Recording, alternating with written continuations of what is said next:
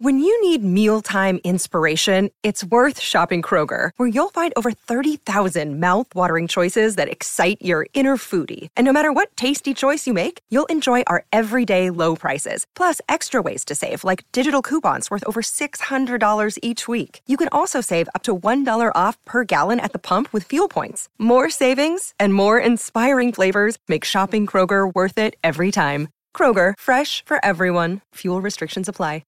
Another day is here, and you're ready for it. What to wear? Check. Breakfast, lunch, and dinner? Check. Planning for what's next and how to save for it? That's where Bank of America can help. For your financial to-dos, Bank of America has experts ready to help get you closer to your goals. Get started at one of our local financial centers or 24-7 in our mobile banking app. Find a location near you at bankofamerica.com slash talk to us. What would you like the power to do? Mobile banking requires downloading the app and is only available for select devices. Message and data rates may apply. Bank of America and a member FDIC. Mary redeemed a $50,000 cash prize playing Chumba Casino this year. I was only playing for fun, so winning this was a dream come true. Chumba Casino is America's number one social casino experience. It's serious fun. With over 80 casino style games to choose from, you too could win life changing amounts of cash. Be like Mary. Log on to chumbacasino.com and give them a whirl. That's chumbacasino.com. No purchase necessary, void or prohibited by law. 18 plus. Terms and conditions apply. See website for details. The voice in the preceding commercial was not the actual voice of a winner. It's never been easier to communicate with people, but it's never been harder to know which platform you're supposed to communicate on. Here's a simpler solution. With call, meet, and message all in one app, RingCentral makes communication easy. With all that connectivity in the palm of your hand, you can work from anywhere with anyone at any time and never miss a beat. Because when it comes to communication, simple is better. Learn more at ringcentral.com. RingCentral, simpler communications. AdoptUSKids.org, a public service announcement from the U.S. Department of Health and Human Services, Adopt U.S. Kids, and the Ad Council. This is you over 30 years ago. Are we there yet? Are we there yet? And this is your mom when you drive her back from therapy. Are we there yet? Are we there yet? Are we there yet? Roles change without us noticing, and in your new role, we help you help. AARP gives you the information to help care for your mom so that you can have patience with her, just like she did with you. Visit aarp.org/caregiving or call 1-877-333-5885 to get practical health and wellness tips to provide even better care for your loved one. Are we there yet? Remember, visit aarp.org slash caregiving. AARP, we help you help. A public service announcement brought to you by AARP and the Ad Council. When I was little, I didn't talk for a long time. I liked things to always be the same. Anything new or different would scare and upset me. I was very sensitive to lights and sounds. It was almost like I had bigger eyes and ears than everyone else. So I built secret hiding places where nothing could get in. I didn't like looking people in the eye. It made me feel uncomfortable. I'd throw big tantrums over little things like when my socks didn't match. Sometimes I'd do the same things over and over. Until one day I found out I had autism. My family got me help. Slowly, I learned how to live with it better. You can see signs of autism in children as young as 18 months. Early intervention can make a lifetime of difference. Learn the signs at autismspeaks.org/signs. Brought to you by Autism Speaks and the Ad Council. It's Thursday night, and you're grabbing drinks with some friends. Started off with a pitcher for the table, which quickly becomes two. There's pool. And there's the photo booth, All right, everybody squeeze in. Say cheese. Followed naturally by an order of wings. And another. Can we get some extra ranch sauce? Then there's the ceremonial nightcap. So, what are we doing this weekend? And lastly, it's back to the car, which, if you're buzzed,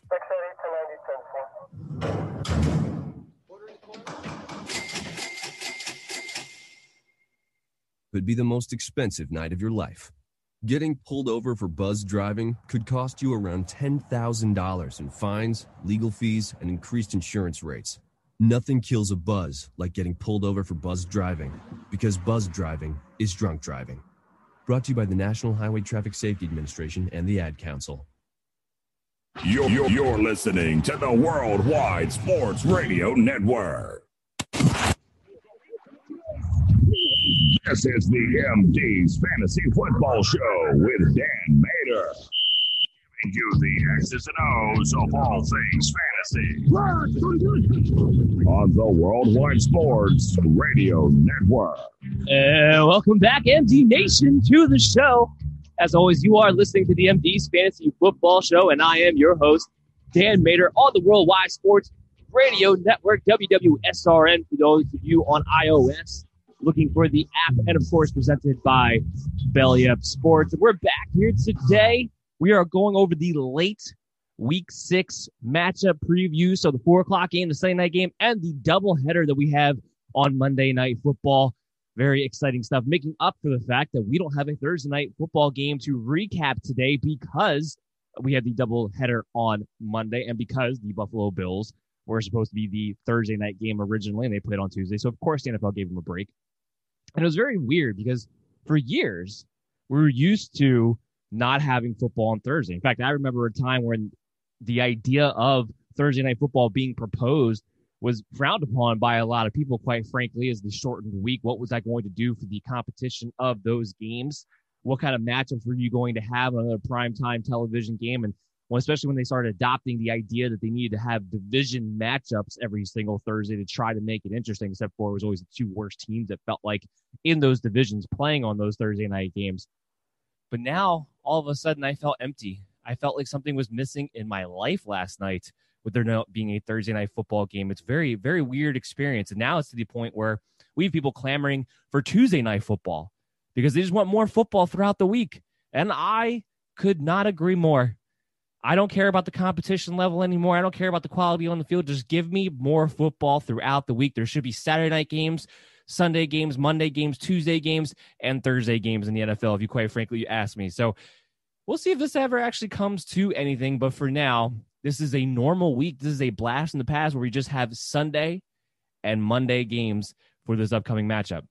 Yesterday, we talked about the early window of games, talked about those matchup previews, talked about the injury news on there. And we're going to recap real quick the injury news uh, from those yesterday matchups then and just kind of get you guys up to date before we dive into the regular content of today's show, which is the late window of games for week six. Make sure you're following us along at Belly Up MD FM show on social media. Make sure you have those Twitter notifications alerts up throughout the weekend because we're going to keep you up to date on exactly what's going on. And once again, I talked about this yesterday. We legitimately might have to do this where we just start off every show with the today in COVID news segment. Uh, fortunately, what looked like bad news last night turned into good news just maybe an hour or so before I came on to the show and we started recording now. And that is the Colts had several members test positive, but it's all looking like they are false positives now because they did the backup test. They were trying to look to confirm.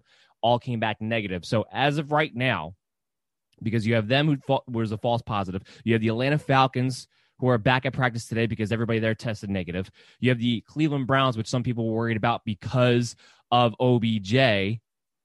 He's fine. Well, he's not fine, but he's not sick because of COVID reasons. They all tested negative. It looks like we might be entering week six with no COVID 19 hiccups, with no postponements, with no different scheduled programming.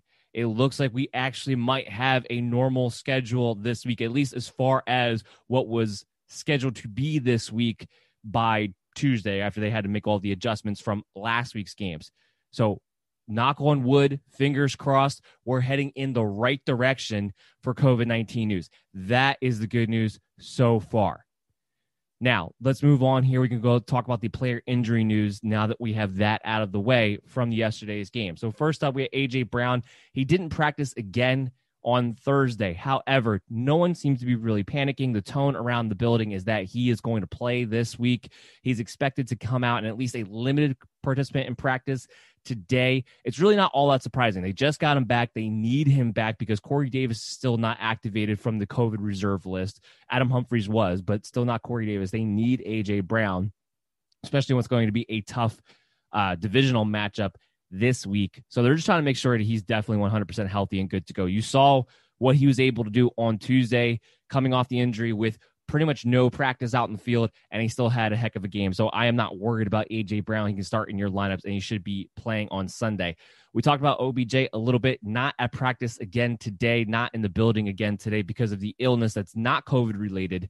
They're keeping him home as a precaution to make sure he doesn't get anybody else sick or compound that because everyone is so nervous about the COVID issue uh, as well. So OBJ, though, we're actually at this point we are going to have to keep our eye on him uh, as far as what his availability is going to be because he wasn't able to practice yesterday, wasn't able to practice today. We have to see if he remains sick and will they keep him away from the team as a result of that heading into Sunday.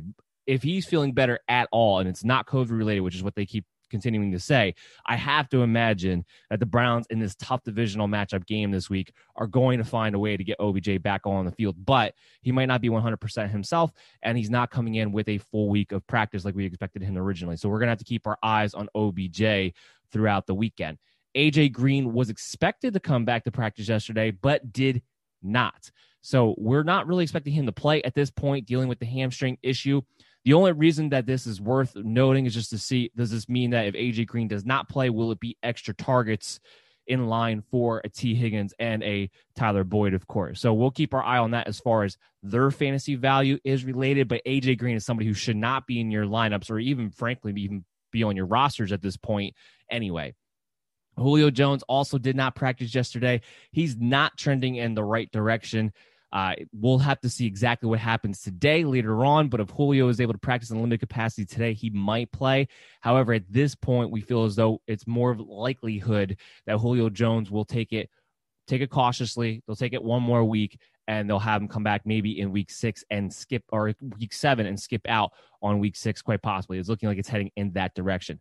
Dalvin Cook also did not practice yesterday. That w- it really would make no sense for them to rush Dalvin Cook out there unless they are 100% sure that he is 100% healthy because they have the bye week next week. They don't need Dalvin Cook to beat the Atlanta Falcons this week. So we are anticipating that Alexander Mattison will be the starting running back and that Dalvin Cook will be back in week eight after their bye in week seven. Melvin Gordon, this is a big story going on right now. Nobody knows exactly what they're going to do. He did come back to practice yesterday. The Broncos were very non committal on the idea of whether or not he will play and start this Sunday. We still don't know that part yet. Uh, they did come out and say that they don't plan on punishing him any more than what the NFL decides to do. The NFL will not bring down whatever their punishment is going to be right away. This is something that will be appealed. This is something we'll go through an investigation. So we might not even, if he's going to get suspended, we might not see it for a few weeks, maybe not even until the closer to the end of the season. We, uh, we know how the NFL works in these situations like this. It tend to take their time. So unless the Denver Broncos decide that they are not going to allow Melvin Gordon to play this week, then that would be what would keep him out of the game. But as of right now, he's not going to be kept out of this game because of the NFL. So the Denver Broncos, the organization, is what we're going to have to keep our eyes on as far as Melvin Gordon goes. Have contingencies in place. Hopefully, you're able to have Philip Lindsay because he's back at a full uh, full participant in practice. He's going to be a good to go on Sunday, one way or another. Definitely have contingencies in place though, because it seems very up in the air whether or not Melvin Gordon's actually going to play at this moment, and because of the very vague nature of the Denver Broncos right now and the way that they're treating this, I don't really have a great feel for you one way or another in which way I think it is leaning at this point. So just have contingencies in place. I would definitely call it a 50 50 at this point. Cam Newton, he's back at practice. He's definitely expected. He'll be ready to go. He was ace of the mag the whole time. The second he walks back into practice, he's back to being the starting quarterback and back to being in your fantasy lineups without a doubt. Darius Slayton, he's expected to play, had a limited participant in practice the last two days uh, with a foot issue, but the coaching staff, Joe Judge, came out today, said he's expected to go. Sterling Shepard is not. So that's important to note. That means Darius Slayton should be maintaining his eight to 10 target value that he's been hitting over the past few weeks without Sterling Shepard being there. He should be the number one wide receiver. And it's a decent matchup here against the Washington football club. So you can go ahead and play Darius Slayton in your lineups as a high end wide receiver three, low end wide receiver two with upside this week and expect him to be good to go. DeSean Jackson is expected to play. He's been able to get some work in at practice. They need somebody to come back. Jackson looks like he's going to be the guy, but Alshon Jeffery. I would lean towards Alshon Jeffery being more doubtful this week than him actually being able to have a chance to go. They talked about this is the first week he's actually been able to get reps in with the team itself. I mean, and Doug Pederson came out and said, "Well, like we're just trying to get him acclimated. We're we're trying to see where he's at. We're trying to get him involved in the game plan." But it didn't really sound like to me that they were really pushing the envelope for him to play this week. Now, this is a good. I would bet money that he's going to be active for week seven, but it does kind of sound like they might wait more one more week on Alshon Jeffery as it stands right now. So definitely expect DeSean Jackson back though he again he's nothing more than a boomer bust wide receiver four heading into uh, this Sunday. And then last, well, not last, we got two more. Diontae Johnson, he returned to practice yesterday, so he's back on track to play Sunday. Juju Smith Schuster returned to practice yesterday along with him, so he should be good to go. We were never really worried about him in the first place, though. And last but not least, DJ Chark did not practice yesterday. We thought it was kind of 50 50 if he's even going to play this Sunday to begin with. We'll have to see if he's able to do anything in practice today, but right now he's trending in the direction of probably missing this particular game. Laviska Shenault, however, he did come back to practice in a limited capacity, dealing with the hamstring issue uh, yesterday, so he's on track to play this Sunday and could be looked at as a boomer bust wide receiver four with the amount of targets that should be vacated with DJ Chark out of the lineup if you're looking for a flex or a bye week fill in. So that wraps up the injury news from the games that we talked about yesterday, which now allows us to finally go into our first game of the four o'clock games, which is the New York Jets and the Miami Dolphins. And we are going to talk about Le'Veon Bell. Don't you worry. But we're already going to be previewing the Kansas City game in this episode. So we're going to talk about it then because he signed a one year contract with the Kansas City Chiefs and what that might mean for his fantasy value moving forward in just a little bit. Now, what is what does his absence on the Jets mean? Well, we've already seen this for the past three weeks. It means that you don't have a running back on the Jets that is fantasy worthy. It means that the only person who's fantasy worthy is Jamison Crowder. We talked about that yesterday. I have Jamison Crowder actually as a high end wide receiver too heading into this week. You can always check out my rankings on bellyupfantasysports.com. And of course, we always talk about this from a half point PPR standpoint, but he's a high end wide receiver too. The target share has been there. There's no reason not to expect Jamison Crowder at this point with this team to not continue to get double digit targets every single week. It's just how they're set up. The slot receiver is the only position, the only player who actually benefits from an Adam Gase called offense. Adam Gase, who talked about giving up the play calling after last week, decided to change his mind the following day after getting rid of Le'Veon Bell. And I was like, oh, you know what? Le'Veon Bell's gone now. I don't have to give up. Uh, I don't have to give up play calling because I don't have any players to complain about it. I guess, even though the entire NFL world is complaining about Adam Gase even having a job to begin with. But that's neither here nor there. He's still going to be calling plays. That means James Crowder is still going to be the focus even though Breshad Perriman is actually trending in the right direction right now to return on Sunday, and even though the idea that you're going to have Joe Flacco be the starting quarterback, which means you have a guy who's going to be a little bit more willing to throw it to the wide receivers on the perimeter than I believe Sam Darnold ever is it's still going to be Jamison Crowder getting those double digit looks. I mean, first of all, he's going to be playing the slot most of the time, which means he has the mismatch against his Miami Dolphins secondary, where Breshad Perriman, even if he comes back, he's going to be matched up on a Byron Jones or an Xavier Howard heading into this game anyway. So we're not too worried about what Crowder's floor is going to be. He's got over 100 yards of a touchdown every single week that he's played so far this season is Jamison Crowder, so it's hard to say that that level of production is something that he can sustain. But I can tell you the volume is definitely something that he can sustain, no matter who the quarterback is, no matter what the matchup is, because they're the New York Jets and they're going to be coming back from behind in the second half, no matter who they're playing every single week this season, because they're just absolutely dreadful. So that's why Crowder's the only thing that's a fantasy note on this team at all in any capacity. Just a quick note Denzel Mims he is not expected to play. We don't know when or if Denzel Mims is ever going to see the field. Because remember, Adam Gase, he doesn't like actually tall, talented, fast perimeter wide receivers. He doesn't believe in them. I mean, that's why DeVante Parker doesn't go off until Adam Gase finally leaves. So he, he doesn't like talent. He has he has a he has allergic reaction to talent being on his team. So I don't expect to see Denzel Mims back anytime soon. Now we move on to the Miami Dolphins side of the ball. And this is where, of course, there's a lot more fantasy implications here because everyone's fantasy relevant when you get to play the New York Jets. Ryan Fitzpatrick, he is one of our top streamers of the week. He comes in at QB 14 for us. Definitely somebody you can go ahead and pick up as a high end QB2 who has the upside to get you inside the top 10 no matter what. Because one, this is a revenge game, but two, he's been letting it loose. He looked very good the past couple of weeks, and he's going to continue to do that in this matchup against the New York Jets. So guys like DeVante Parker, of course, are must plays, and he's a guy, another guy who's a high end wide receiver two, low end wide receiver one heading into this matchup. Preston Williams, who finally looked like he had a pulse last week, is in a situation that he could be a wide receiver for play that you could pick up if you absolutely need a flex play or you need a bye weekend depending on what your league construction is, hopefully you have better options still than Preston Williams because we need to see it more than just one week before we can go ahead and trust that Preston Williams can be a play week in and week out again. I remember even last week he finally had a good game, but he only saw four targets. It wasn't like he was heavily involved uh, four or five targets. I, it wasn't like he was heavily involved in the game plan. He wasn't seeing the tar- kind of target share that he was seeing, frankly, last year when he was with DeVante Parker, which was almost an even t- target share between the two of them, where they were seeing between seven and nine targets a game. That still has not been the case. So until I start to see that, Preston Williams is still going to be nothing more than a kind of matchup dependent wide receiver for uh, desperate fill in play at this point but he can be a legitimate one if that's what you're looking at against the New York Jets this week for sure. Mike Gesicki in this matchup comes in as our tight end nine, so he's going to come in as our top 10 tight ends. We know we talked about yesterday a lot, quite a bit, how the the just detrimental landscape of it all when it comes to the tight end position.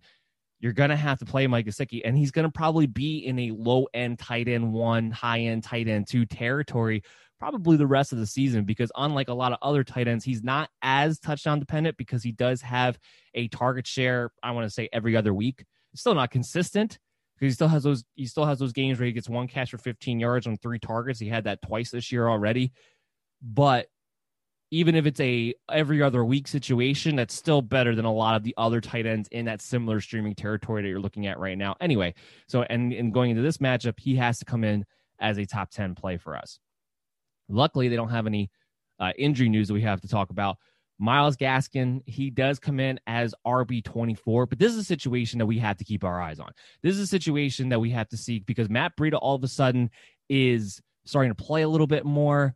Uh, Jordan Howard's not a factor anymore, so that's I guess that's probably the good news right now at this point. Myles Gaskin winds up being the guy who gets the goal line carries when Jordan Howard's not involved in the rotation, and we don't know yet if he's going to be activated this week or not. Jordan Howard, that is. So there's a chance that Myles Gaskin might be in a position to actually be able to be the goal line back in this matchup. And the Jets have given up a pretty much a hundred yard rusher almost every single week uh, so far because they just, you know, the levee just breaks in the second half because the defense is nothing but be on the field because their offense doesn't know how to score points. So it kind of winds up being that situation for them. So Gaskin is somebody I'm okay with him as a very low end RB2, high end RB3. Uh, he's definitely a guy who's a valuable fill in this week, especially the, with the bye weeks coming in with the four teams on bye. Um, guys who have Alvin Kamara and stuff like that are on bye. So you have running backs that you need to replace this week. Myles Gaskin is a fine fill in. Uh, in this matchup for now. But I do, for the future purposes, want to watch how is his rotation going to continue to play out between Gaskin and Matt Breida. Will Matt Breida start to get more touches like he did a week ago? And that might kill Gaskin's value as far as just being a fill in running back moving forward. So something to kind of watch when you head into Sunday. Mary redeemed a $50,000 cash prize playing Chumba Casino this year. I was only playing for fun, so winning this was a dream come true. Chumba Casino is America's number one social casino experience. It's serious fun. With over 80 casino style games to choose from, you too could win life changing amounts of cash. Be like Mary. Log on to chumbacasino.com and give them a whirl. That's chumbacasino.com. No purchase necessary, void or prohibited by law. 18 plus. Terms and conditions apply. See website for details. The voice in the preceding commercial was not the actual voice of a winner. This holiday season, Lexus wants you to remember. Nothing feels as good as making others feel good. Those so called feel good holiday films? They can't hold a gingerbread scented candle to the feeling of giving them something that gives them all the feels. Make this December one to remember. Together. Click the banner to discover more. Experience amazing at your Lexus dealer. Now we'll move on to the Green Bay Packers and the Tampa Bay Buccaneers. This game is going to be very interesting because this is finally shaping up to be the game where Tampa Bay actually has all of its weapons again on the field. Now, I don't know if they're going to be 100%. Chris Godwin, we expect him to come back this week. He's been limited participant in practice with the hamstring issue. He'll be good to go. Mike Evans has been limited participant in practice. He's been banged up all year long and just kind of gutting it through right now, but he's expected to be activated as well. Leonard Fournette, again, another one where I'm not sure how close to 100% he's going to wind up being. He's been a limited participant in practice too, but being that he's at least able to be activated for emergency purposes last Thursday and he is back at practice this week, I expect him to have at least his role of him spelling out with Ronald Jones to at least some degree. Now, how how uh, how how healthy he is will dictate how how much he's involved in the game plan which will also dictate whether or not Ronald Jones is looking at 20 carries again in this game. And I think that's the question on everybody's mind. Can you play Ronald Jones now that Leonard Fournette is back in the lineup? I think the answer to that question has to be yes for now because I don't believe from what we have heard, what we've read, what we've seen, that Leonard Fournette is close enough to 100% where this is going to go back to a 12 to 9 split in those carries as, as that was kind of shaping up to be the case. Um, but we have to see because if Ronald Jones fumbles, if he misses a blocking assignment, if he drops the ball, and Leonard Fournette is healthy enough to be able to be out there, then you know we'll see them flip flop, and that's kind of been the case. That's kind of the problem. So the answer is yes. I think you have to play Ronald Jones because I think leading off the game at the very least, he's going to get the bulk of the work. I think that's going to be the plan heading into the game at the very minimum. And being that there's not a lot of options for you at the running back position this week, I think you do have to play Ronald Jones as an RB two. But just keep in mind, there's a very low floor involved because if one mistake happens, and all of a sudden we could see Leonard Fournette and Ke'Shawn Vaughn for the rest of the game. That's kind of the belt, the, the delicate balance that you're going to have to deal with when it comes to Ronald Jones and Leonard Fournette in general. And then when Fournette's actually more healthy and more good to go, we're going to be back on the argument, the discussion. You know, does Leonard Fournette take over this job at some point, or is Ronald Jones going to be able to continue to stave him off? And uh, the answer right now is that we don't know. We're going to have to see more of this. For now, though, for this week, I think you can play Ronald Jones in an RB2, but just understand that there's going to be some risk attached to that and maybe build out the rest of your lineup this week, taking note of that possible low floor in case the game does not go the way that you would hope it would if you have Ronald Jones. Uh, as far as everybody else, Gronk, the tight ends, can you play him? Now, Gronk is well outside of my range of streaming tight ends this week they've gotten they got him and Cameron Brate definitely involved last week, but also a lot of that was because other than Mike Evans, who wasn't even close to being 100% healthy, they really didn't have many guys left standing last week in that Thursday night matchup. So it has to be, you know, are they involved because of that, or are they involved because Bruce Arians actually wants to start getting Gronk and Cameron Brate a little bit more involved in the offense? That's something that we're going to have to watch. I do think at some point this season, there's a decent chance that Rob Gronkowski will be a streaming option for you guys. But for right now, I would stay away from this from this situation altogether if I can at all help it. But he comes in at our tight end 27 for me this week. There has to be a better option for you than Rob Gronkowski if you're looking to stream tight ends at all. Tom Brady, with all these weapons back against the Green Bay Packers, this game could, could be a shootout. Now there is there definitely seems to be a ceiling to some degree with Tom Brady outside of the five touchdown performance that he had a couple weeks ago. But I do think in this matchup, because it could possibly be a shootout, because he's going to have all of his weapons back, Tom Brady does enter that streaming territory. We still have him at QB 17. There's a decent amount of quarter, uh, quarterbacks that I think you can go to this week other than Brady, but he does enter that territory, that possibility. So if you're looking at Tom Brady, you're looking for a replacement for one of your guys.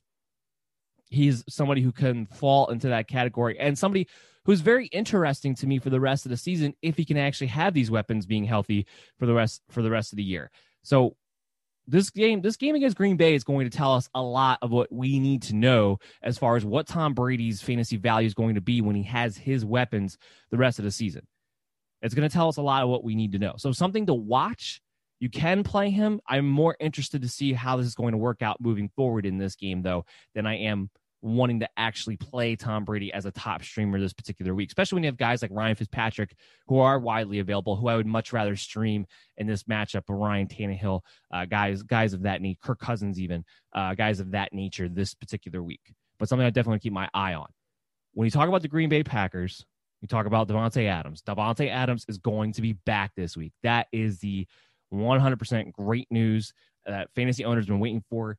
You had him go off for you in week one. You haven't really been able to use him since as a result. I know he burned quite a few people uh, in that Monday night game when everyone expected him to actually play. And all of a sudden it came out that day that he was not going to be active for that game. That burned a lot of people. Hopefully he comes back in. He's able to make it up to you guys. Now, I had tweeted out earlier that I thought he actually had a decent chance to have a great game because Carlton Davis was looking a little bit iffy, but Carlton Davis did actually wind up coming out and practice today. So he looks like he is going to be good to go come Sunday. So he is going to have to deal with that matchup. Not that I'm worried about it for Davante Adams, not that it doesn't make him a wide receiver one, even still. The good news is that because the Green Bay Packers played it cautiously with Adams, unlike what the Atlanta Falcons did with Julio Jones, there's a very good chance that Davante Adams is coming in at pretty close, if not 100% healthy in this game now. So definitely should be a good feeling if you have Davante Adams. Obviously, you're going to be playing him, and I do believe you can still expect wide receiver one potential, even in a matchup that might be have him matched up on Carlton Davis, who's coming along as a great top corner for sure. Now, for the rest of everybody else, Aaron Rodgers, you definitely can play him. Tampa Bay's a little bit banged up. Vita Vea is out for the rest of the season. He's been playing absolutely phenomenal. Like I said, on paper, this could turn into a shootout game. Aaron Rodgers comes in, number 10 quarterback, flat on the week. So he's definitely a QB1 for us. And whenever he has Adams back in the lineup, it's always a little bit of a positivity for Aaron Rodgers for sure. But having said all that, Look at what he's been able to do even in Davante Adams' absence so far. He's been a top 10 quarterback no matter the matchup for every single week, even without his big guy to go to. So I'm very excited for Rodgers, what he could do this week, what he could do moving forward. You continue to play him as a QB1. If you drafted Rodgers late, you're looking real pretty for the rest of the season, frankly. Aaron Jones, obviously you're playing him. He's an RB1, hands down, no issues there. Robert Tonyan, yeah, Robert Tonyan is one of our top streaming tight ends. So you talked about you're looking at guys like Gronk and things of that nature. Robert Tonyan should be available in a lot of leagues out there. We have him number eight coming into this week. So we believe he will be a top 10 tight end. Now, this is something that is another narrative that we're going to have to watch to know kind of know what moving forward because was Robert Tonyan involved to the level that he was involved with because Davante Adams missed or was it or was he involved because he's just going to be involved in the offense now because he is that good he is emerging he has the trust of Aaron Rodgers he is going to be a red zone target. That's what we're going to get to find out this week against Tampa Bay especially if it winds up being a high scoring game like we think it possibly could be in this matchup now. So definitely something to watch but for right now given the tight end landscape given what there is out there for you to be streaming I think there's very few options you're going to find that are better than Robert Tonyan right now, given what he's been able to do so far on the season and what you're looking for uh, just as a floor from your tight end position if you're sitting there streaming. So Robert Tonyan is somebody that we could go after, pick up, and play with at least some confidence. And obviously, we'll be keeping our eyes on how this matchup with Adams being back on the field will play out moving forward for him. Marquez Valdes Scantling, can you play him? He's nothing more than a wide receiver for a boomer bust option. And that's you know that's with Adams is without Adams. It doesn't matter. He's all he's a guy who's really only looking at a maybe five targets in a game, and that's kind of his ceiling. And it doesn't really seem to matter who is playing or not playing or who the opponent is uh, on the other side either. So Marquez Valdes Scantling is he a wide receiver four with some upside? Yes. So can you consider him in that flex territory this week if you're just hurting for uh, bodies? Yes. Hopefully, you have better options though, who have a higher floor that you could go to. Like for instance, I would rather play Tee Higgins against the Indianapolis Colts, especially with us expecting there to not be an AJ Green, than for you guys to play a Marquez Valdes Scantling and to take your shot on that. Uh, it's not just because you know Davante Adams is back; it's just he's not consistently involved. Plain and simple. Other than having that one big game, or those, or I shouldn't not say one big game. He had two good games in a row uh, when Allen Lazard was healthy. Other than that, though, he hasn't really done much in Adams's uh, absence. It hasn't really been to him. So Marquez Valdes Scantling is somebody that you can play as a boomer bust option, but I would rather play a guy like a Tee Higgins or something like that that you could probably find in your waiver wire or be available to you in case you're kind of looking at that issue. So, what we're going to do real quick, I'm going to take a quick break. We'll come back on the other side. We have a few more games to talk about. And we also have an extensive mailbag segment for you guys in today's show. So, make sure you stay tuned after this. You're listening to the MD's Fantasy Football Show on the Worldwide Sports Radio Network. And welcome back, MD Nation. As always, I'm your host, Dan Mater, listening to the MD's Fantasy Football Show on the Worldwide Sports Radio Network for Android. You're looking for the app or WWSRN on iOS. That's always the best place to listen to us live, watch us live as you get and download the Worldwide Sports Radio Network app. And of course, we are also presented by Belly Up Sports. And we're talking about the late window of games for week six heading into your fantasy football matchups. We talked about the early window of games yesterday that you can go ahead and check out on your favorite streaming app. It's available to you on iHeart, Google Play, Stitcher, Spotify, iTunes, wherever you want to go. And we're rolling through these games here. We're talking about the Sunday night game now, which – would looked like a lot better game on paper before the entire San Francisco 49er roster decided to go ahead and get hurt. The one that we do have Beb coming back for them, Jimmy Garoppolo, didn't look very healthy last week, but he is practicing in full this week. They had stayed consistent that he was going to be the starting quarterback next week, that they just pulled him out of those that game to protect him because he was getting rocked behind the offensive line that was not doing a good job protecting him against the Miami Dolphins a week ago, and as a result, was just making him not step into throws. I thought he didn't really look very healthy, but the situation right now for him is that because he's practicing in full, they expect him to start and to go.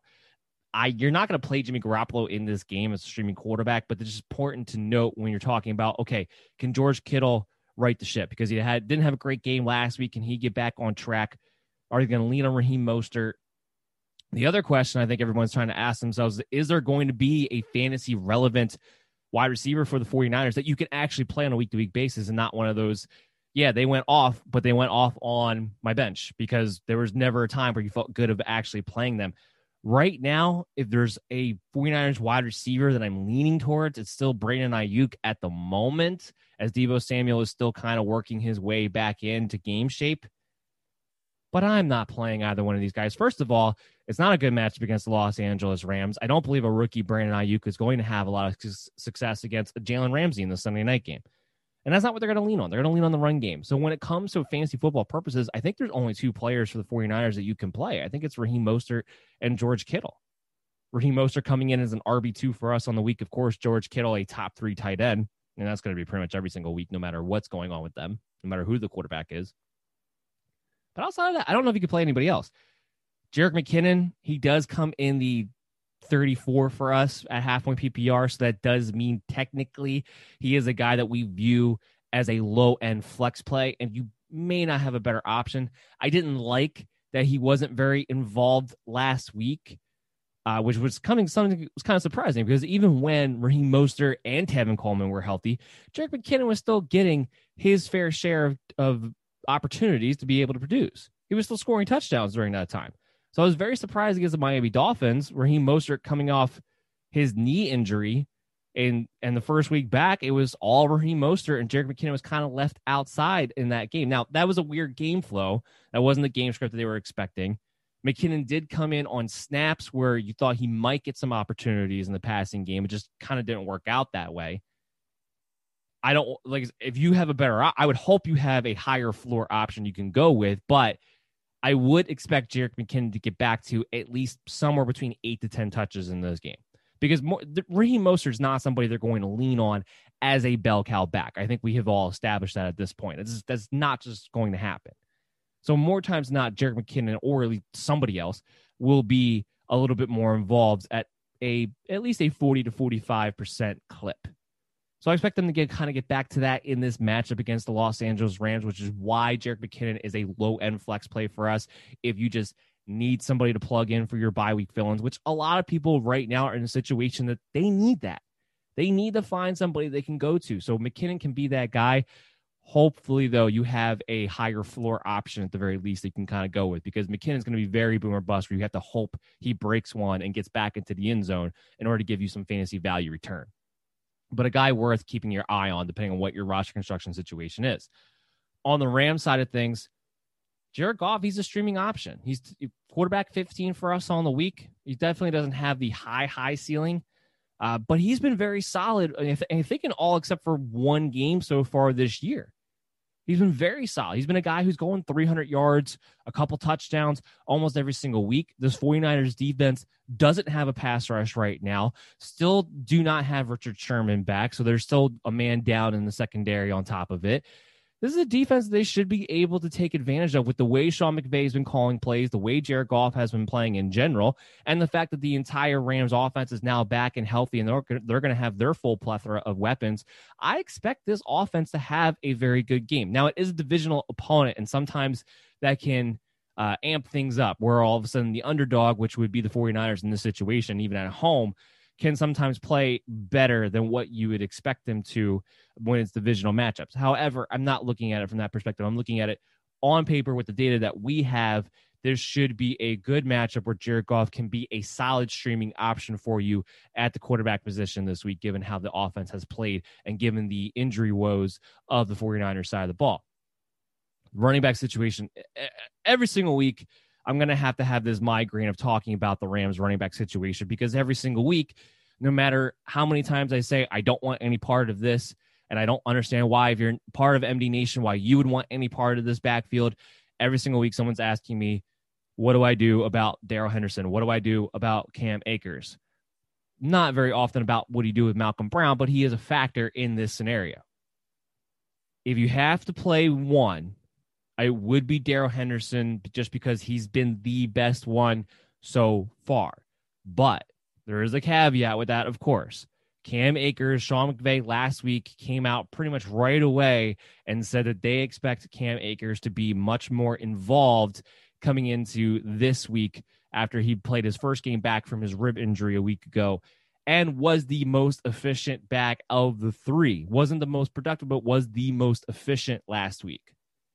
Henderson still got a few more touches, but Cam Akers was actually the better running back, which is partly why Sean McVay came out right away and said that Cam Akers was going to be more involved heading into week six. That's the problem. So as of right now, it actually sounds like in Sean McVay's mind, if you're taking into consideration he's been doing nothing but playing the hot hand approach, Cam Akers is the one who has the hot hand at the moment. So he actually might get first crack in this game. That that's just how topsy turvy it is. So Darrell Henderson definitely has risk. More of a RB three this week than he is a RB two. Unfortunately, because it's of it's a heavy bye week, there's injuries about. You might not have better options, which is why you're asking me, can I play Darrell Henderson? I would say yes. That's who I would lean towards if I have to pick one. I think Cam Akers is more of a boomer bust desperate flex play because you still kind of need to see it. But there is that note of Sean McVay seems like he wanted to get Cam Akers involved coming into this. And when Sean McVay says something when it comes to this running backfield, at this point, I think we all need to believe him because he hasn't lied to us. He said it's going to be a three way committee. He said it's going to be a hot hand approach. And he has stuck to that. He hasn't gone with just one guy or another. Every time we think we're going to be able to depend on Darrell Henderson, the carpet gets pulled out from under us, and all of a sudden Malcolm Brown's getting more carries. Cam Akers got a lot of carries last week. So that's kind of it's just the issue. That's why I don't want any part of this Rams backfield. But if you're sitting there and you have a Henderson, you have a Cam Akers, I would lean towards Henderson. Akers is nothing more than a desperate flyer at this point. You still kind of have to see it, and you still have to wait for there to be some clarity.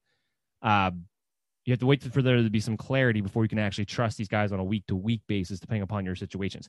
We do have some breaking news coming in. I got to hit that sounder real quick. Breaking news. So the Patriots, just when we thought that we were out of the woods with the COVID 19 news for this week, the Patriots have canceled their practice today after they had another positive COVID 19 test. And they said there is a second positive test that is also waiting to be confirmed. So the Patriots are back in the wait and see position when it comes to COVID 19. Just when it looked like they were getting everybody back because Cam Newton came back, Stephon Gilmore came back. They were looking like they were pretty much cleared and ready to go. And everyone tested negative, I think, yesterday. And now all of a sudden they have one confirmed positive and possibly a second that they're waiting to be confirmed. So they have canceled practice today, or at least canceled being at the facility. So again, the Patriots and the Broncos are once again going to have to be a matchup that we have our eyes on as far as what's going to happen from here moving forward. That's just this, is 2020 where any given minute we have updated news constantly. So yeah, it's it's tough, and especially since that's a matchup that a lot of people were waiting to happen. It was already the matchup that got canceled from last week, essentially. So we're gonna have to see how this plays out. And this is always really tricky when we start to have new positive tests late in the week, right? Because it's one thing when it happens on a Tuesday, on a Wednesday, you can kind of make your adjustments ahead of time. You also know that there's time for things to get back on track as far as the team being able to just play it get those guys out of the building, figure out who's healthy, who's not, and be able to move forward from there. When it happens on a Friday, ooh, it, it makes it it makes it a little tricky when it happens on a Friday. So something we're definitely going to have to watch. Make sure you have contingencies made for all of your Denver players. Make sure you have contingency plays uh, for all of your Patriot players. After that news just coming through our desk right now. Uh, so getting back to what we were talking about with the Los Angeles Rams and the San Francisco 49ers in the Sunday night matchup. You know, we're talking about the Rams backfield, talk about, you know, you can trust Darrell Henderson. Well, you can't trust Darrell Henderson, but if you have to play one, it would be Henderson in this week. We'll keep our eye on Cam Akers. We'll keep our eye on this rotation until some clarity arises, whether it be through injury or excellent play from someone.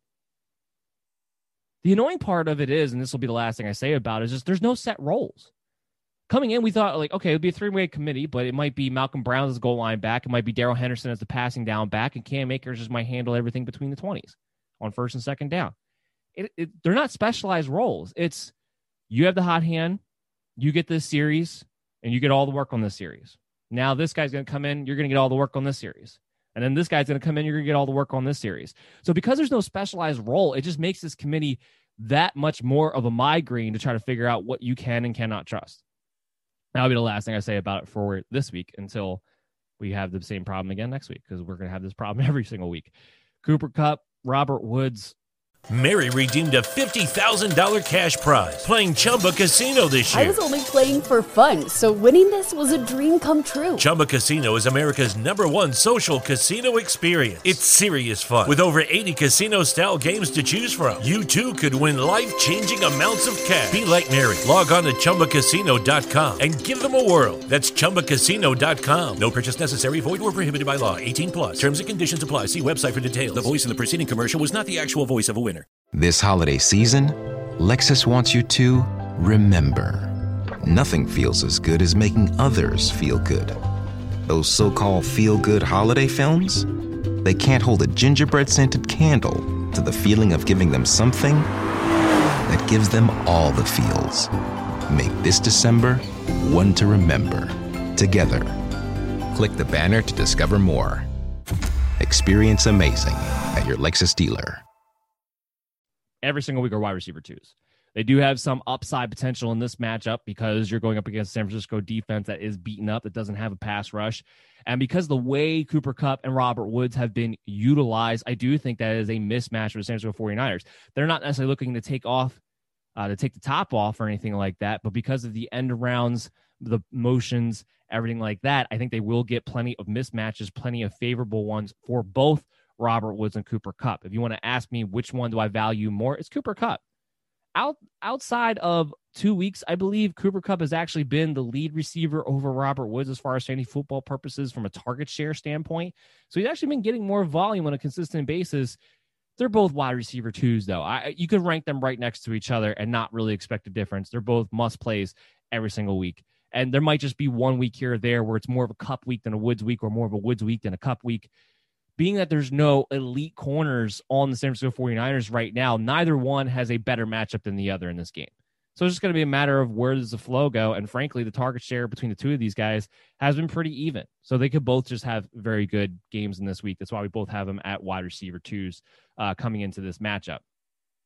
So that pretty much wraps up. Oh, no, uh, sorry. We got to talk about Tyler Higbee, uh, another guy who has kind of fallen out of favor a lot for fantasy owners. Another guy who has fallen from the top tight end streaming territory to the bottom tight end streaming territory. And that's no different this week. He comes in at tight end 17. With Tyler Higbee, he's very touchdown dependent right now because he's not running a lot of routes in between the 20s. They're not looking for him in that part of the field. They are looking for him in the red zone. He is getting involved there, but that's what just makes him very touchdown dependent because otherwise you're not getting a floor out of Tyler Higbee, something that you were expecting to have heading into this week, given how he played last year, given that the Rams don't really have big play options. They have to rely on their intermediate guys. But Cooper Kupp and Robert Woods and Jared Goff have been able to get the job done so well without him necessarily being involved, especially between the 20s. So if you're playing Tyler Higbee, you have to pray for a touchdown. It's not that he can't have one in this game, but the tight end has still struggled against San Francisco 49ers this, this year because the one thing they have had intact is they've had their linebackers and they've had their safeties intact for the most part. So they have taken away the tight end from most of the teams throughout this season. So I don't really love the matchup here for Tyler Higbee. And I also want to see him get back to being more involved. The silver lining with Higbee is that he's still on the field pretty much all the time because of his blocking ability. So when you look at last week and you saw all of a sudden Gerald Everett got involved, I know a lot of people got a little bit queasy because of that. Look, Higbee is still on the field all the time. Gerald Everett is not. And that was the first game Gerald Everett was actually involved in the passing game in any significant way. And even then, he still only got four targets. So that's not something that we can look at and say that's how it's going to be now moving forward. Gerald Everett's not going to be more involved. Now, it was a one time deal that we still need to be continued on as far as needing to get more data with what's going on with the tight end position. But right now, Tyler Higbee is still on the field all the time. He is a threat in the red zone. He just has no floor. So you kind of have to take that into consideration when you're looking at streaming options. Definitely pick up a Robert Tonyan if he's available in your leagues and play him over Tyler Higbee this week, just for one example for you guys out there.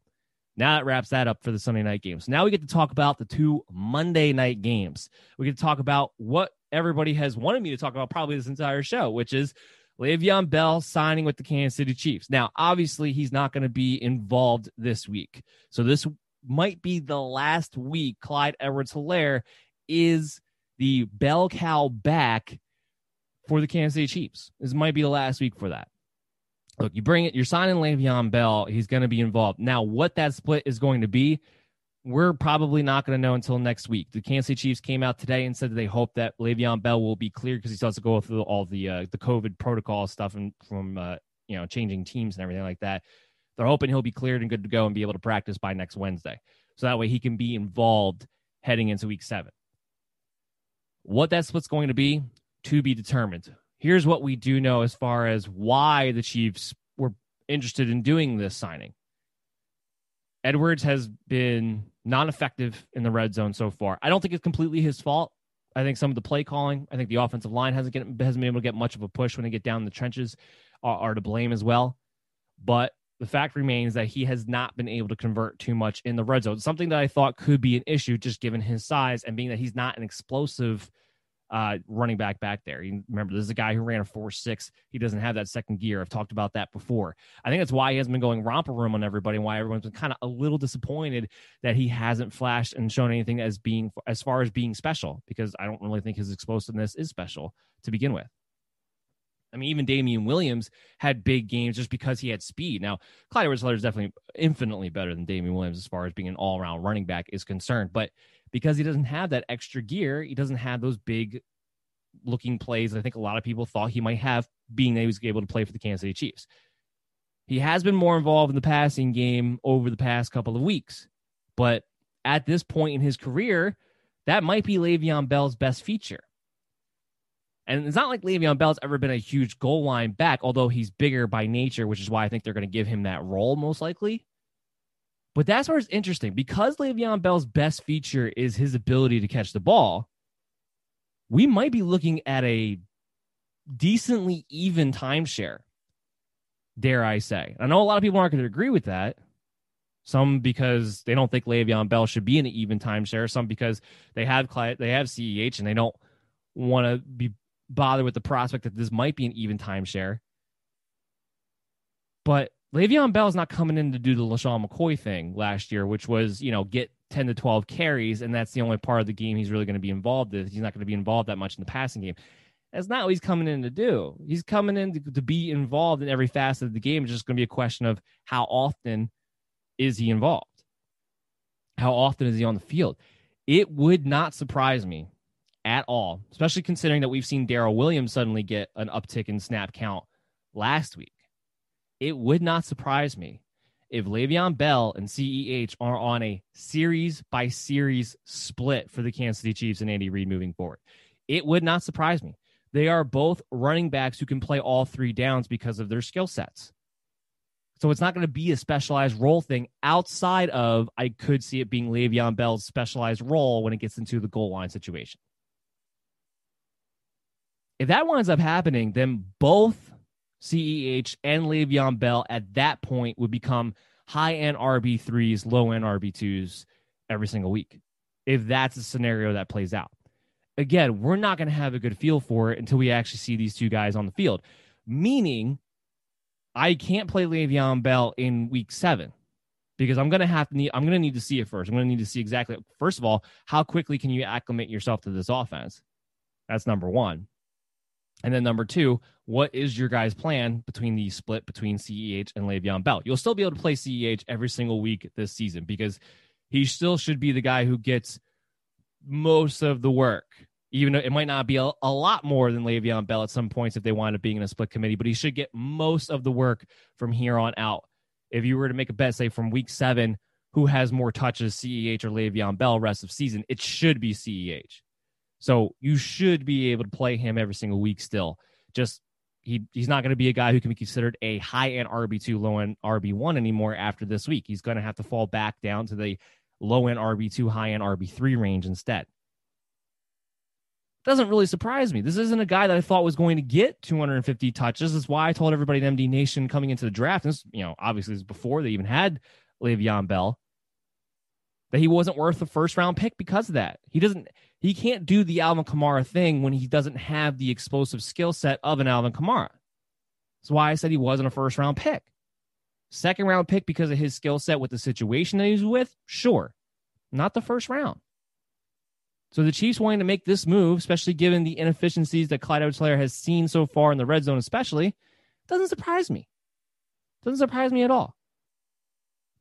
So this is definitely one we're going to have to watch moving forward.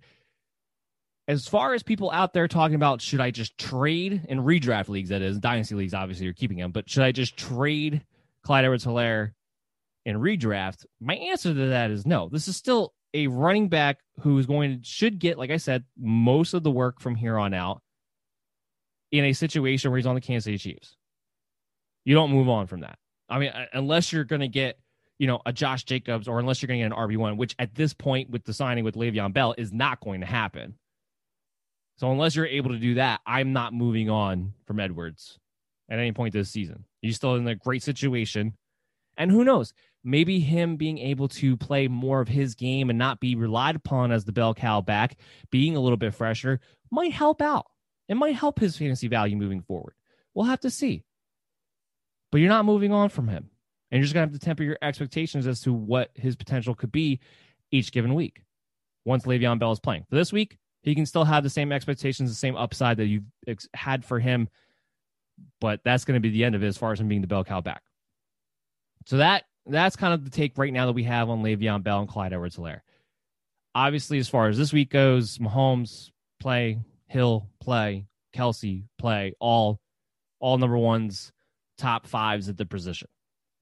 Sammy Watkins is going to miss this game.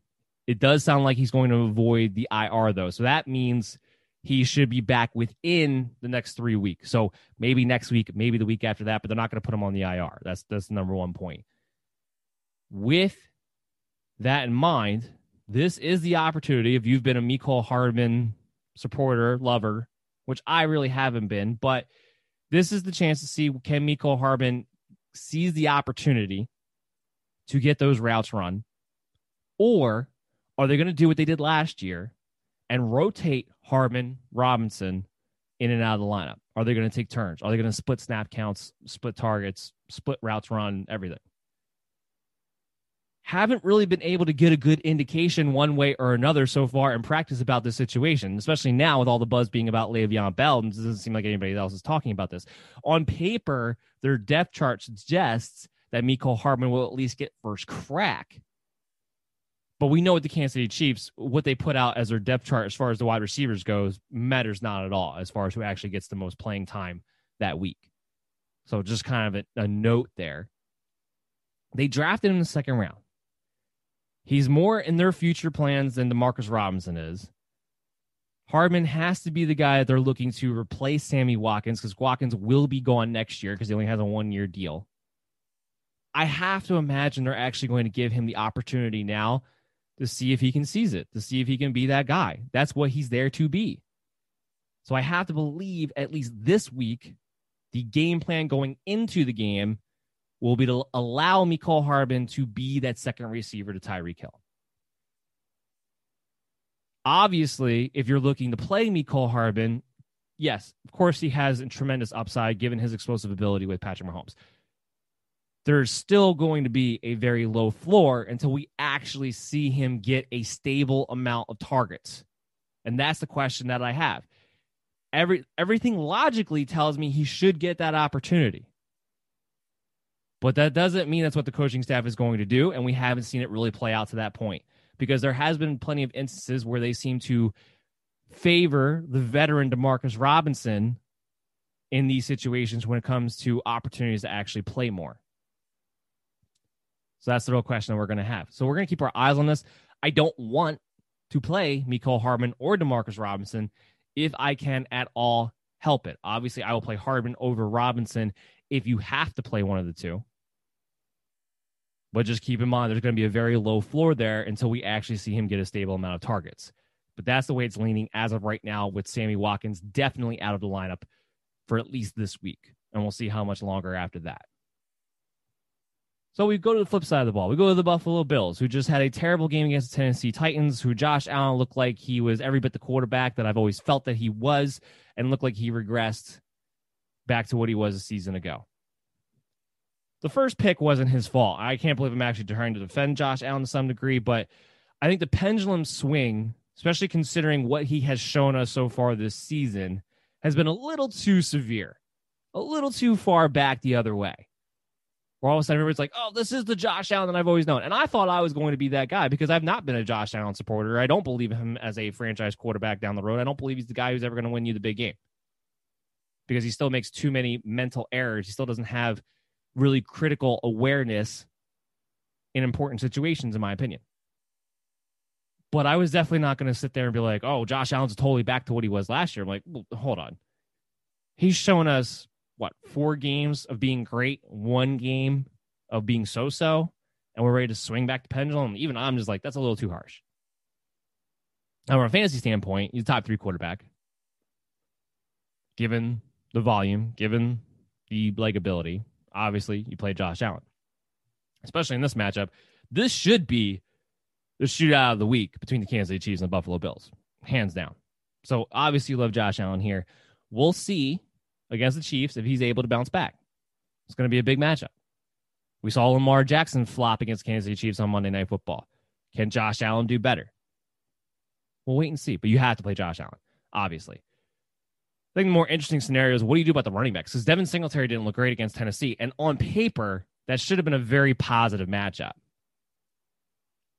Zach Moss is back practicing in full. So we expect, even though I've said that we've expected Zach Moss back last week, we expect Zach Moss to play. He practiced in full yesterday on a Thursday. We expect him to be activated and play on Monday. Because remember, because it's a Monday game, technically their Wednesday practice was yesterday. So the first day of actual practice, Zach Moss is out there practicing in full. He should play. Are they definitely going to go back to the 50 50 split that these two seem to have when they were both on the field? Remains to be seen because Devin Singletary, outside of last week, has been very good when given the bulk of the workload. He's been able to get into rhythm. And I thought, frankly, their offense benefited from having a running back who's in rhythm rather than taking these guys in and out. But we'll see what happens. They're they're clearly not sold on the idea of Devin Singletary being the bell cow guy week in and week out. Now, as far as this week goes, because a lot of people are going to be looking to play Devin Singletary given what they need to replace that running back. Yeah, you can play him. He comes in as an RB2 for us this week. He still should get more work than Zach Moss. like I said, outside of Tennessee, he's looked pretty solid. He's looked pretty quick. He's been able to get involved in the passing game. He's been able to help them out there. And that was always the big question with Devin Singletary, especially when it came to what the split was going to be between him and Zach Moss. So he's somebody who comes in as more of a floor RB2 play. Still hasn't gone off yet this season, hasn't gone over 100 yards rushing, has been very inconsistent as far as getting opportunities at the goal line. So you're playing him because you know he could probably get you somewhere between seven and nine points, maybe 12 and a half point PPR league. Is a good match against Kansas City. Running backs have been pretty successful. There should be opportunities to score, or at least opportunities to have decent big plays. You can play Devin Singletary as a high floor RB2 this week. And just we'll keep our eye on, on the prize as far as what the split between him and Zach Moss is going to be. Receivers, obviously play Stefon Diggs. He's a you know a low end wide receiver one, high end wide receiver two.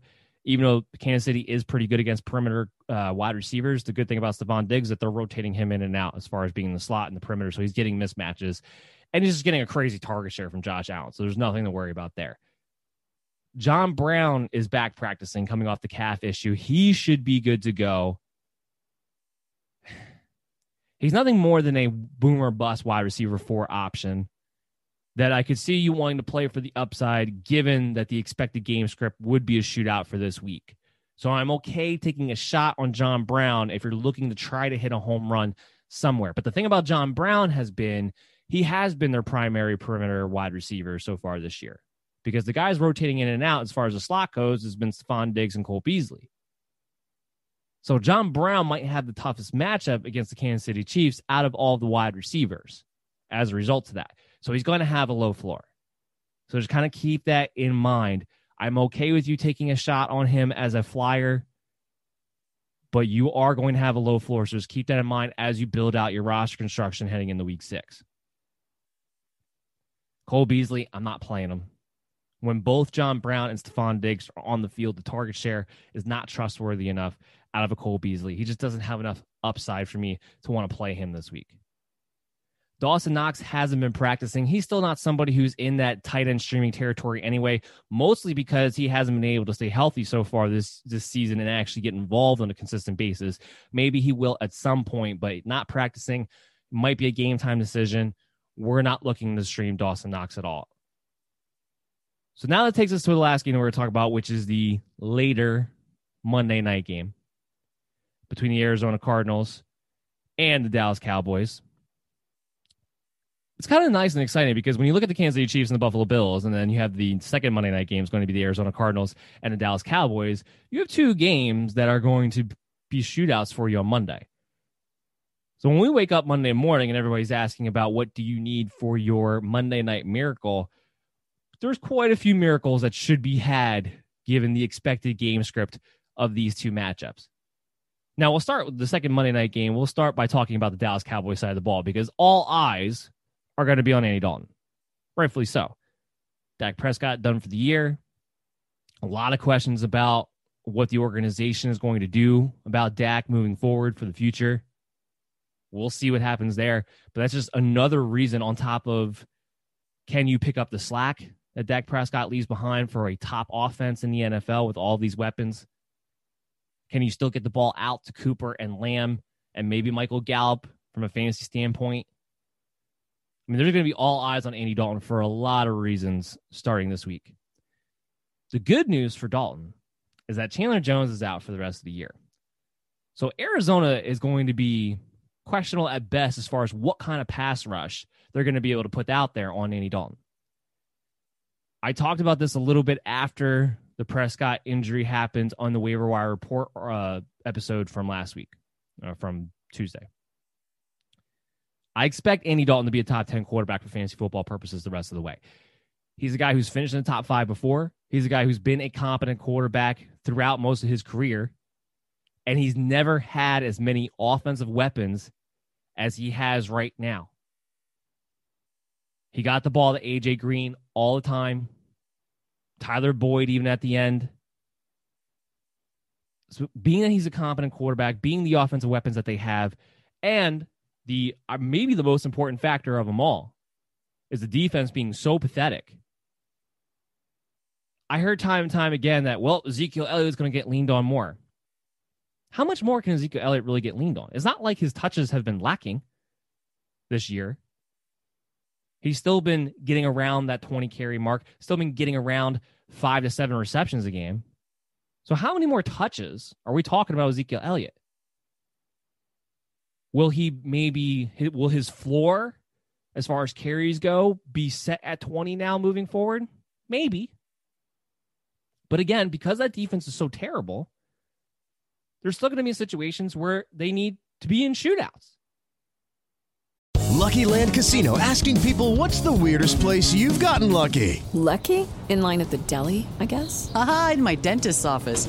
More than once, actually. Do I have to say? Yes, you do. In the car before my kids' PTA meeting. Really? Yes. Excuse me, what's the weirdest place you've gotten lucky? I never win and tell. Well, there you have it. You can get lucky anywhere playing at LuckyLandSlots.com. Play for free right now. Are you feeling lucky? No purchase necessary. Void where prohibited by law. 18 plus. Terms and conditions apply. See website for details. It's wintertime. When temperatures go down, the likelihood goes up that your furnace and other appliances go down with them. So don't risk a costly replacement.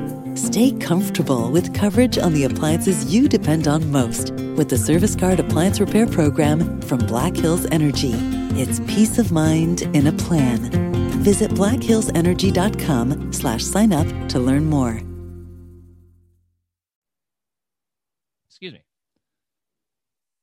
So having said that, Andy Dalton's still looking at a situation where he's going to be throwing the ball at least 40 times a game. You give me CeeDee Lamb, Mari Cooper, Michael Gallup, Zeke Elliott, Dalton Schultz, 40 pass attempts a game, I give you a top 10 quarterback. So I expect Andy Dalton to be good. Obviously, I'm playing him this week. He was my one of my waiver wire pickups of the week that I talked about. I thought everybody should go after and get him, especially if you were somebody who's streaming at quarterback, especially obviously if you were a Dak Prescott owner. We have a QB7 this week. Zeke, you know, obviously RB2. We have him just one spot behind Derrick Henry, who's our RB1 on the week. Will he get more carries? Yeah, maybe. But I don't know how, how much volume overall more he's really looking at. And remember, this offensive line, the Dallas Cowboys, is still really banged up. And that's kind of been the main issue there, too. Mari Cooper, I'm not, this Andy Dalton coming in doesn't affect Mari Cooper. There seems to have been this narrative out there this past week that, you know, legitimately asking the question of should you sell on Amari Cooper or really any of these Cowboy wide receivers now Andy Dalton's coming in. I don't know when Andy Dalton became a scrub people wanted him out of Cincinnati because yes, he wasn't going to be the future for that franchise. He's not going to be as he was never going to be what Joe Burrow can actually give them. And they're rebuilding for the future anyway. I get that part. But he's always been a competent quarterback throughout his career. So I don't know why all of a sudden you got to bail on Amari Cooper, you got to bail on CeeDee Lamb. You've had to bail on Michael Gallup for other reasons because he's been kind of getting the odd man out here. And I expect that to continue. But Amari Cooper's still going to get a lot of volume. Amari Cooper's still going to be featured. We have him as wide receiver eight coming into the week. Why wouldn't he finish in the top 10? A game that could be a shootout. Mari Cooper, who has been getting all the mismatches because they don't leave him on the perimeter all the time, they move him in and out with CeeDee Lamb. So offense has clearly been built around featuring the guy they paid $20 million to. I keep trying to bring that up because people keep talking about, oh, he's inconsistent. He's had one bad game. That's it. One bad game. All of a sudden, it's back to Amari Cooper being inconsistent time. Give me a break. That's a reputation that needs to die. Plain and simple. Because it's not true. When he's healthy and on the field for the Dallas Cowboys, and I stress while he's healthy on the field because last year he was a decoy for a lot of weeks. He's been consistently involved. He's put up consistent fantasy points. I know I'm the only one saying this, but I don't care. The narrative on Amari Cooper being hit or miss every single week is simply not true, especially not in this offense with him now being the featured wide receiver. It's not true anymore. Was it true on the Raiders? Yeah. Has it been true with the Cowboys because of injury reasons? Sure. But health, when he's out there and not just being a decoy, he's pretty consistent. And other than one game this year, he's been pretty consistent this year so far, too. That's not going to change. He's still going to be a featured guy. CeeDee Lamb, you know, he's the one that I question. Michael Gallup's the one that I question. What's their value now that Andy Dalton's not is going to be the quarterback moving forward? CeeDee Lamb falls into a low end wide receiver two, high end wide receiver three territory. He's still going to be the guy who gets to play the slot more. He's still going to get more of the mismatches.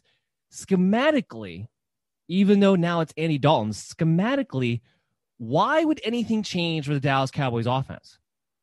They haven't been losing games because of the offense. They haven't been losing games because of their, their scheme. So, schematically speaking, CeeDee Lamb should still be in his same role, which means he is still going to be targeted more consistently than Michael Gallup. It's not to say that Michael Gallup's not going to have a big week at all again this rest of the year. It's not to say he's not going to be involved in the offense. But CeeDee Lamb is still going to have the better mismatches more times than not on a week to week basis. He just is. He's not getting left out in the perimeter the way Michael Gallup is. He's getting moved around too. So he's going to stay in that. He'll take a little bit of a tick down because it is Dalton and not Dak Prescott. And there are going to be some chemistry issues, I think, that come along with that for at least the, the first couple of weeks. But I still feel very confident playing CeeDee Lamb as a low end wide receiver two, high end uh, wide receiver three. The guy that I'm probably not trying to play is Michael Gallup. The guy who's probably going to be matched up on Patrick Peterson or Byron Murphy the majority of the game is going to be Michael Gallup. And being that this is the first week that Andy Dalton's going to be taking over and it's Monday Night Football and there's going to be a lot of eyes on him in this game, I do think there's a chance he plays it a little bit more conservative, which means he's not going to be looking for Gallup, who's running nothing but nine routes on the outside. He's going to be looking for Amari Cooper, who's running the short and intermediate underneath. He's going to be looking for CeeDee Lamb, stretching it down the middle of the field, stretching down the seam. That's what he's going to look for if, if he does play it a little bit more conservatively, which I could see. Dalton Schultz, that's the one that I'm not touching it this week. I have to see how he's going to be involved because the one thing I'll say about Andy Dalton is that throughout his career in Cincinnati, and it might not have been all him, but the tight end for the Bengals, while Andy Dalton was a starting quarterback, was rarely ever really a thing for fantasy football purposes. Really, ever anything you wanted to actually go after. I mean, they had the stretch there with Tyler Eifert when he was healthy because he would throw it to him in the red zone. But that's about it as far as tight ends go and their fantasy worth with Andy Dalton. I have to see how this is going to break down. Now, again, it can go to the conservative point that I was making, where if he stays it more conservative, targeting a big tight end like Dalton Schultz over the middle of the field might fall into that category. But when you're talking about having a plethora of streaming tight ends options that you're probably looking at anyway, I think there's other guys you want to go with. You kind of want to see how this thing plays out when it comes to Dalton Schultz. So now we'll talk about the Arizona Cardinals. Not a lot to go over here. Kyler Murray, number two quarterback on the week. Kenyan Drake, you still have to continue to play him as an RB2. I know it's been very frustrating, but you have to. He's still been getting the volume as far as the carries go. Is it really annoying that Chase Edmonds has been the guy who's been involved in the passing game the past two weeks, not Kenyan Drake? Yeah, 100%. Does it make any sense? No, it doesn't.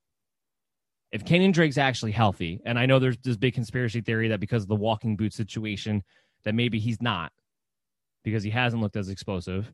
He hasn't been involved in the passing game as much. If he's out there, though, he should be playing. If he's out there, he should be healthy or considered healthy enough to actually catch the football. He's still getting 18 to 20 carries almost every single week. So obviously, he can't be that hindered if they're comfortable giving him that volume, at least on the ground. Why, from a logical standpoint, you know, they don't get him involved in the pass game, they don't target him coming out of the pass. I, I that I couldn't tell you. There's a lot of things that Cliff Kingsbury does that makes me scratch my head. A lot of things. Will they right the ship? I think it's possible. I think there was there did seem to be some kind of at least concession from Kingsbury about kind of realizing that they're going to have to change some of the things that they have been doing on the offensive side of the ball. Because even though they put up 30 against the Jets, one, it was the Jets. Two, their offense still didn't look very sharp. and hasn't outside of week one against San Francisco 49ers. I think he started to kind of realize that. So there would seem to be some acknowledgement on his part that they might need to change some things moving forward. We'll see if that takes place in this game or not. But as long as Kenyan Drake still continues to get the volume that he has been, you have to play him as an RB2 and try not to worry about it too much. Again, this is a game that could be a shootout. He should have some opportunities to score. Finally got in the red zone last week. Maybe that'll be a starting point for him moving forward. Chase Edmonds is still somebody that you have to own if you're a Kenyan Drake owner, or if you're not and he's out there on the waiver wire and you have a spot on your bench that you can stash a guy, he's got to be one of your top end stashes because he has looked good when he's out there on the field so far. And if the trend from the past two weeks continues, well, we could see Chase Edmonds wind up being the passing down specialist, quite possibly. So he needs to be rostered everywhere, no matter whether you're Kenyan Drake owner or not, to see how this thing, whole thing plays out moving forward. DeAndre Hopkins, he's the number one wide receiver on the week. Obviously, great matchup, game script, everything, target share, you know, whatever. We don't have to talk about that too much. What I do want to talk about is Christian Kirk. He's been getting targeted more and more over the past couple of weeks. Larry Fitzgerald's done. They need like it's kind of I kind of feel like I'm talking about the Minnesota Vikings here. They need a second wide receiver to emerge that they can trust. That's what they they need that. The only person that I think could possibly fill that role would be Christian Kirk. And if he gets five to seven targets in this game against the Dallas Cowboys, he'll have a chance to have some upside. He'll have a chance for a big play. Had a decent game last week. There's a low floor that comes with him, but we have met wide receiver 34 on the week, and that kind of reflects the low floor point. But if you're looking around for guys that you want to take shots on this week, because you need to find somebody in your flex and you need to find somebody's your wide receiver three with injuries and byes, I think Christian Kirk has some sneaky sleeper value heading into week six, given the circumstances and given his recent target share that he's had. So Christian Kirk is somebody I think you can actually go out and target as a sleeper for week six. That is going to wrap it up for our analysis for all of the week six matchups. What we're going to do is take a quick break, come back on the other side. We're going to close out the show with the mailbag segment for you guys. So please stay tuned right after this. It's the Worldwide Sports Radio Network.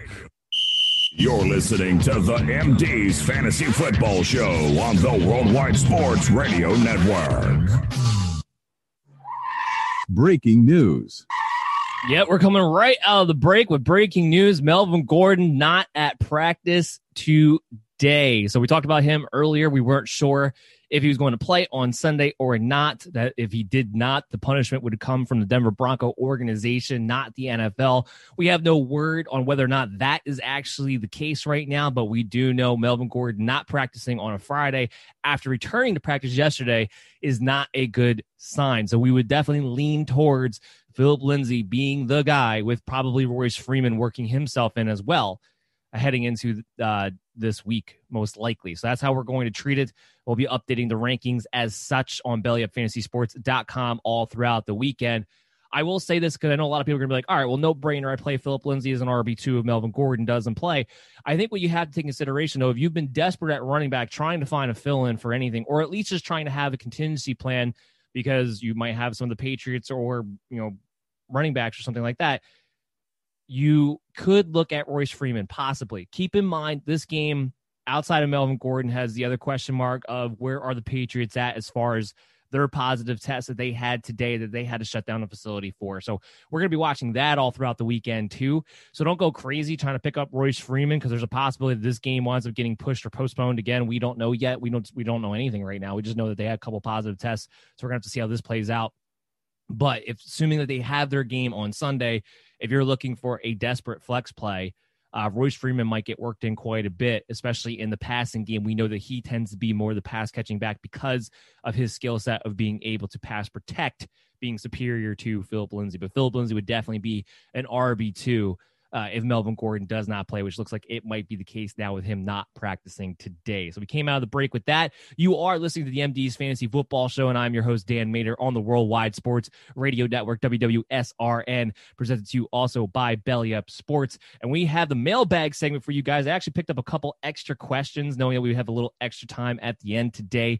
And I want to let you, let you know that this mailbag segment is brought to you by Manscaped. If you want the best performance for your nether regions, Manscaped is the place for you. They have all the ball care you could ever need, like high quality trimmers for unwanted hair or ball toner that will leave you smelling fresh all day long. Just go to manscaped.com and use the promo code BellyUpFantasy for 20% off of your purchase. Your balls will thank you. So, our first question we have on the mailbag segment for today comes from Creighton Half Point PPR League. CEH and Julio this is a trade question. CEH and Julio for DeAndre Hopkins and the Bucks backfield. So both Ronald Jones and Leonard Fournette. So again, like I like we talked about, a lot of people with the Le'Veon Bell news want to ask should they be selling high on a Clyde Edwards-Helaire?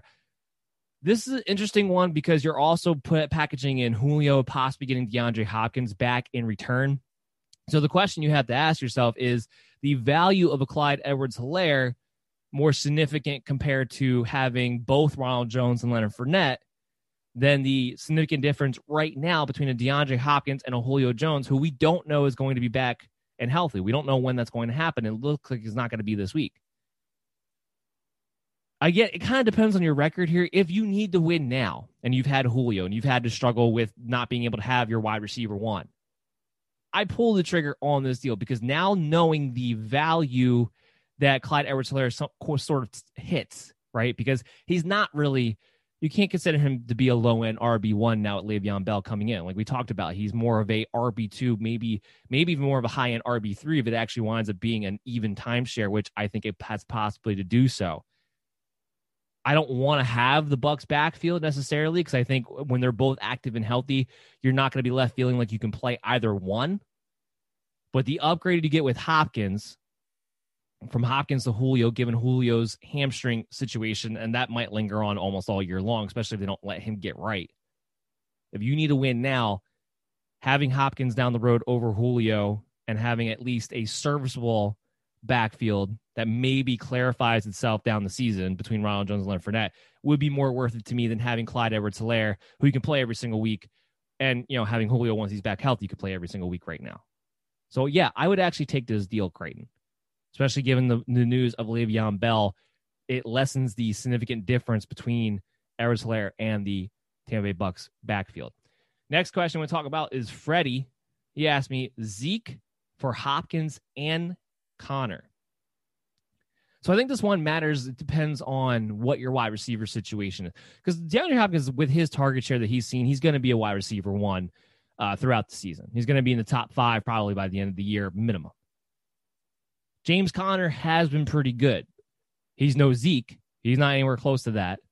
And we do know that he has quite the injury history. So I have two questions for you in this case, Freddie, of what, how I would be examining this trade. One is, can I get my hands on Benny Snell if I actually do this deal? So I can at least handcuff myself and know that I'll have the main ball carrier for the Steelers no matter what happens. And what is my situation at the wide receiver position? What's your record? If you're sitting there two and three and you're dying for a wide receiver one, I think I'd actually pull the trigger on this deal because Conner has been the guy. He is a competent RB2 right now for fantasy football purposes, and getting the upgrade with DeAndre Hopkins in this deal is what is kind of the icing on the cake for me, giving you that wide receiver one that you may not have if you're looking for what do you do with Zeke and DeAndre. So I would actually do this deal, Freddie, uh, depending on what situation you're in. Now, if I here's what I say, what I wouldn't do it if Benny Snell's not available and you're three and two, four and one. I would probably not do this deal. It, again, you have to see what your wide receiver position is. I don't know. He didn't tell me, but if I'm in that situation where I'm doing well and I've had Zeke to this point, I maybe stand pat anyway. So kind of, kind of depends on your situation. But if you're two and three, I would do this deal, especially if you can get Benny Snell and protect yourself down the road. Nate, PPR, he asked me, who do I start, Robbie Anderson or Marquise Brown? Well, unfortunately, Darius Slay looks like he's going to play. And Robbie Anderson already has a much higher floor to begin with because he's looking at double digit targets every single week. So Nate, we would definitely be playing Robbie Anderson over Marquise Brown for this week, especially when talking about full point PPR leagues. Joy, she asked me, Michael Gallup or Tee Higgins rest of season. So this is really interesting, right? Because we talked about we're going to be waiting to see Andy Dalton. How's that going to play out with the rapport, the chemistry of him and all of the other wide receivers? You know, Michael Gallup has been getting left out for the most part. He's hit the point now where he's more of a boomer bust wide receiver four than he is a wide receiver three with upside anymore. Just be, it's because his floor has been so low with the target share. But now he has a new quarterback in. So how's that going to play out? I think Tee Higgins is better rest of the season. I believe the Cincinnati Bengals, whether it's due to the hamstring injury that AJ Green is having to face with now, I believe one way or another, they are going to allow Tee Higgins to be the main perimeter wide receiver. I think he's going to play ahead of AJ Green for the rest of the season. I wouldn't be surprised if they tried to trade AJ Green at some point this year. And while Tee Higgins has been super explosive, and while the Cincinnati Bengals offense in general, when they play tough defenses, are going to be scary to trust anybody from a fantasy perspective, the volume, the target share that he's seeing is much more significant, has a much higher floor on a week to week basis than a Michael Gallup does. And because he's a bigger bodied guy, we've already seen this, he's getting involved in the red zone. So I like Tee Higgins over Michael Gallup rest of the season there, Joy. Last question that we're going to talk about before we close out the show OBJ and Henderson for Evans. So Q comes in and asks us about a trade. Should he trade OBJ and Henderson for Mike Evans? No. Because Chris Godwin is back, because Mike Evans has been so banged up this season, this idea that Mike Evans will continue to score touchdowns at the rate that he is with the few touches that he has seen is not going to be able to sustain unless he starts getting eight to 10 targets with Chris Godwin in the lineup every single week. That we, we haven't seen it too much with Tom Brady yet. So we don't have enough of, we don't have enough of a, uh, a sample size that, to know confidently what's going on. But because Mike Evans has been so banged up, and even though I don't love having a piece of the backfield from the Rams, I don't think OBJ and Henderson, I don't think the best that you, I don't think the best value that you can get for that trade is Mike Evans. I think there's a lot of risk right now in Mike Evans, given his health and the status of Chris Godwin coming back and what that might mean for his target share. There's a lot of risk right now. I think I would look. I think I would look around and try to shop OBJ and Henderson the way that you're doing right now, Q. But I think I'm looking for something more than Mike Evans, something more secure than a Mike Evans that you can maybe buy low on on some of these guys out there that's going to wrap it up for the show. I hope you guys all enjoyed it. That was our week late week six window preview matchup of games. So we previewed all of week six between today's show and yesterday's show. Remember, go back and listen on your favorite streaming app. Always download the Worldwide Sports Radio Network app on Android or WWSRN on iOS. You can follow us throughout the weekend. We'll keep you up to date on all the player news notifications at Belly Up MDFF Show on Twitter. And of course, Sunday morning will be available to you guys to help you out with any of your start sit questions that you might have on social media as well. We will not be back until Tuesday because I'm going away for this weekend. So we will not be back until Tuesday with a full week six recap and waiver wire report for you guys. Hopefully, we won't have any technical issues like we did last week. Everyone, take care, stay safe, have a fun weekend, and win your week six matchups. I'm Dan Mater, and I will see you guys again next week.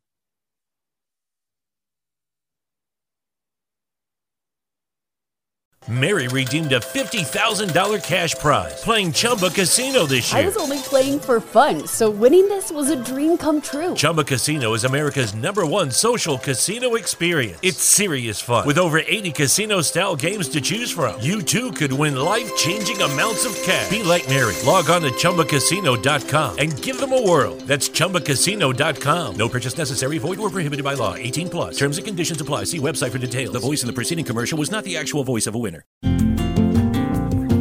It's wintertime. When temperatures go down, the likelihood goes up that your furnace and other appliances go down with them. So don't risk a costly replacement. Stay comfortable with coverage on the appliances you depend on most with the Service Guard Appliance Repair Program from Black Hills Energy. It's peace of mind in a plan. Visit blackhillsenergy.com slash sign up to learn more.